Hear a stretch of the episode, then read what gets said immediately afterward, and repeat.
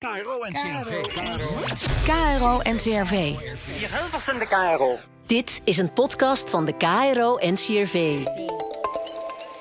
Ik ben Yoga Brouwers en dit is Reporter Podcast. Het maakt echt heel veel verschil uh, tussen een goed medicijn en een medicijn wat net niet goed genoeg werkt. Wat heel verdrietig is, is dat de kwaliteit van leven blijkbaar niet een van de factoren is die meegewogen wordt. Ik betaal de rekening van medicijnen die niet zijn met mijn gezondheid. Dit zijn klachten over het wisselen van medicijnen. Ieder jaar moeten ruim een miljoen mensen één of meerdere keren van het voorgeschreven medicijn naar een ander merk medicijn wisselen, zonder dat daar een medische reden voor is. Dat bleek uit een onderzoek in 2018 van 14 patiëntenverenigingen. En in mei van dit jaar leidde een flitspeiling van de Patiëntenfederatie Nederland tot een vergelijkbare conclusie. Patiënten hebben veel last van de gevolgen van medicijnwisselingen. Soms is de reden van wisselen een medicijntekort, zoals Marianne Geervliet overkwam. Het is er niet. Je staat bij de apotheek en de apotheker zegt: Ik heb het niet en ik kan er niet aan komen. Jouw medicijnen zijn er niet. Ik kan je een ander merk aanbieden. En dan sta je daar. Marianne heeft epilepsie. En om daarmee te kunnen leven, slikt ze 10 tabletten per dag. Een cocktail van drie middelen: Keppra, lamotrigine en Frisium. Deze cocktail slik ik al 10 jaar. En heel vaak loop ik nu tegen dat de medicijnen niet op tijd verkrijgbaar zijn. Dus ik heb een snelkoppeling op een bureaublad gemaakt. En als ik nou kijk, ik zoek originele naam, intik. Hm. Kijk, en dan krijg je gelijk ook de werkzame stof. En dan kan ik zien of het er is. Je hebt een originele merk, een verschillende uh, generieke merk. En dan heb je daar ook nog verschillende fabrikanten die het maken. Nou, iedereen gebruikt een andere hulpstof, dus je weet niet hoeveel erop inkomt. Ten tweede hebben ook de hulpstoffen invloed op het functioneren van je hersenen. Of je meer bijwerking krijgt of minder. Dus daarom is het wisselen zo slecht. En helemaal als je een cocktail slikt, dan hebben al die hulpstoffen ook een impact op elkaar. Marianne heeft altijd te kampen met verschillende bijwerkingen van haar medicijngebruik, zoals een stuip- of schedelpijn. Daar kan ze mee leven, totdat ze twee jaar geleden gedwongen moest overstappen op een ander middel. Eind 2017, begin 2018 was mijn uh, levetamisan-merk er niet. Ik kreeg een ander merk. En toen kreeg ik in februari een hele zware stuip, eigenlijk een statusaanval. Dat wil zeggen, je hersenen krijgen een kleine klap daarvan. En dan gebeurt het weer. En dan gebeurt het weer. En dan gebeurt het weer. En dan gebeurt het weer.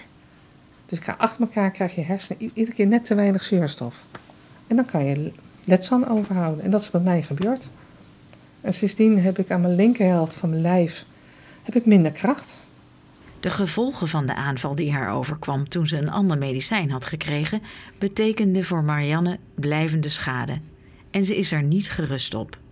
Ik weet nu wat het beste voor me werkt. Ik weet nu welke medicijnen, balans, dus een bijwerking aanvallen, het beste voor mij is. Ik heb geen garantie dat ik deze cocktail behoud. En dat heeft allemaal te maken met centen. Want in België kan je het wel krijgen. Marianne heeft geen zekerheid dat haar medicijnen ook vergoed worden als ze uit België moeten komen, omdat er nog geen lijst is met niet te wisselen medicijnen. Die lijst zou er komen als onderdeel van het akkoord verantwoord wisselen. Naar aanleiding van het rapport van de patiëntenverenigingen uit 2018 wilden apothekers, artsen, zorgverzekeraars en groothandels tot zo'n akkoord komen. Dat is mislukt en onder andere omdat ze het niet eens konden worden over die niet-wisselen-lijst. En als je dan moet wisselen, moet je een medicijn gemiddeld 6 tot 8 weken gebruiken om te weten of het effect heeft. De eerste keer dat je dat overkomt, dan laat je je overtuigen. Maar je wordt als patiënt, als je aangeeft dat het niet goed gaat of dat het niet hetzelfde werkt, word je niet op je woord geloofd. Mijn naam is eh, Eva Parro de la Paz. Ik ben longpatiënt, ik heb allergische astma. Ik gebruik voor mijn uh, astma twee vormen van medicatie, uh, eigenlijk drie. Um, loop maar even mee. Kijk, dit is de inhalator. Dan kan je nog eens van, leuk om te zien, want als ik dan, je moet hem altijd even schudden, want anders gebeuren allemaal slechte dingen. En dan gaat hij, zie je? Oh, dus dit plus de Montelukast, dat moet sowieso elke dag. Je hoeft geen medicijn te proberen als de arts een recept heeft geschreven met de woorden medische noodzaak erop. Dan moet de apotheker dat specifieke middel aan je geven.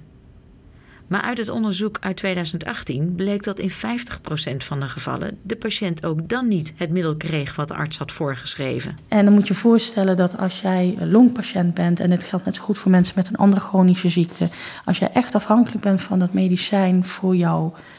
Uh, voor jouw gezondheid, voor jouw welbevinden. Um, voor, mij betekent het vaak ook de kwaliteit van mijn slaap s'nachts. Dus dan krijg ik soms astma-aanvallen ook in de nacht. En dan word je gewoon niet wakker zodat je jezelf kunt helpen. Dat betekent ook vaak dat je heel beroerd hebt geslapen met te weinig zuurstof.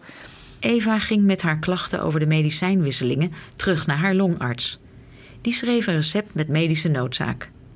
Maar toen ontstond er alsnog een discussie omdat de apotheker de medische noodzaak niet voldoende onderbouwd vond. Het feit dat het welzijn van de mensen plus de additionele kosten die erbij komen als dat medicijn gewoon minder efficiënt is, ja, dat, ja ik weet niet of dat een korte termijn gedachte is. Ehm, ik snap het ook echt niet, want het is mij in het verleden gewoon wel gebeurd dat ik daardoor een luchtweginfectie opliep een antibiotica-kuur moest gaan halen. Maar weet je, het vergt best wel wat mondigheid ehm, van je als patiënt, terwijl je op dat moment ja, het voor jou iets heel essentieels raakt. Dus ik kan me voorstellen dat, dat mensen ook door overrompeld zijn. Of ik ben ook wel eens met dat zakje thuisgekomen dat ik dacht, huh? dat hadden we toch niet zo afgesproken. En dan is natuurlijk de stap om weer terug te gaan Zeker als je daar al discussie over gehad hebt. Ja, ik snap ook wel dat niet iedereen hem, um, hem aan wil of aandurft. Um, je moet echt wel mondig zijn um, en volhouden. Ik denk dat ook heel veel mensen gewoon wel in stilte lijden. Naast een geneesmiddeltekort is er ook nog een andere reden waarom mensen gevraagd of ongevraagd van geneesmiddel moeten wisselen. De geneesmiddelvoorziening in Nederland is een markt. Daarop sluiten zorgverzekeraars, apothekers, fabrikanten en groothandels contracten met elkaar af. Die verschillende financiële afspraken kunnen ook een reden zijn waardoor je soms een ander middel krijgt. Het draait allemaal om geld. Het draait allemaal om geld. En inderdaad, als je aan kan tonen wat een lijst medicijnen ik al heb geprobeerd en dat je het niet voor je losslikt, dat het ook nog eens een keer rotmedicijnen zijn ook nog om te nemen. En waarom wordt een middel, als je het en een medische verklaring hebt en je hebt aangetoond van dit werkt gewoon, je hebt zoveel andere medicijnen geprobeerd, waarom, waarom wordt het dan niet vergoed? Danielle Bouwmeester heeft al twintig jaar migraine.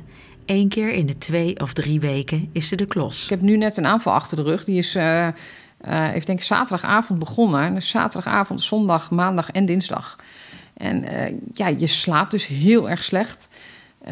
Soms zit ik nachtenlang gewoon rechtop in bed, gewoon een beetje heen en weer te schommelen. Van, oh, ik heb wel eens gezegd, haal mijn hoofd er maar af. Weet je, het is echt zo'n verschrikkelijke hoofdpijn. Danielle heeft ook heel veel verschillende medicijnen geprobeerd, maar sinds vijf jaar eindelijk het middel gevonden dat voor haar het beste werkt. Dat middel heet Almogan.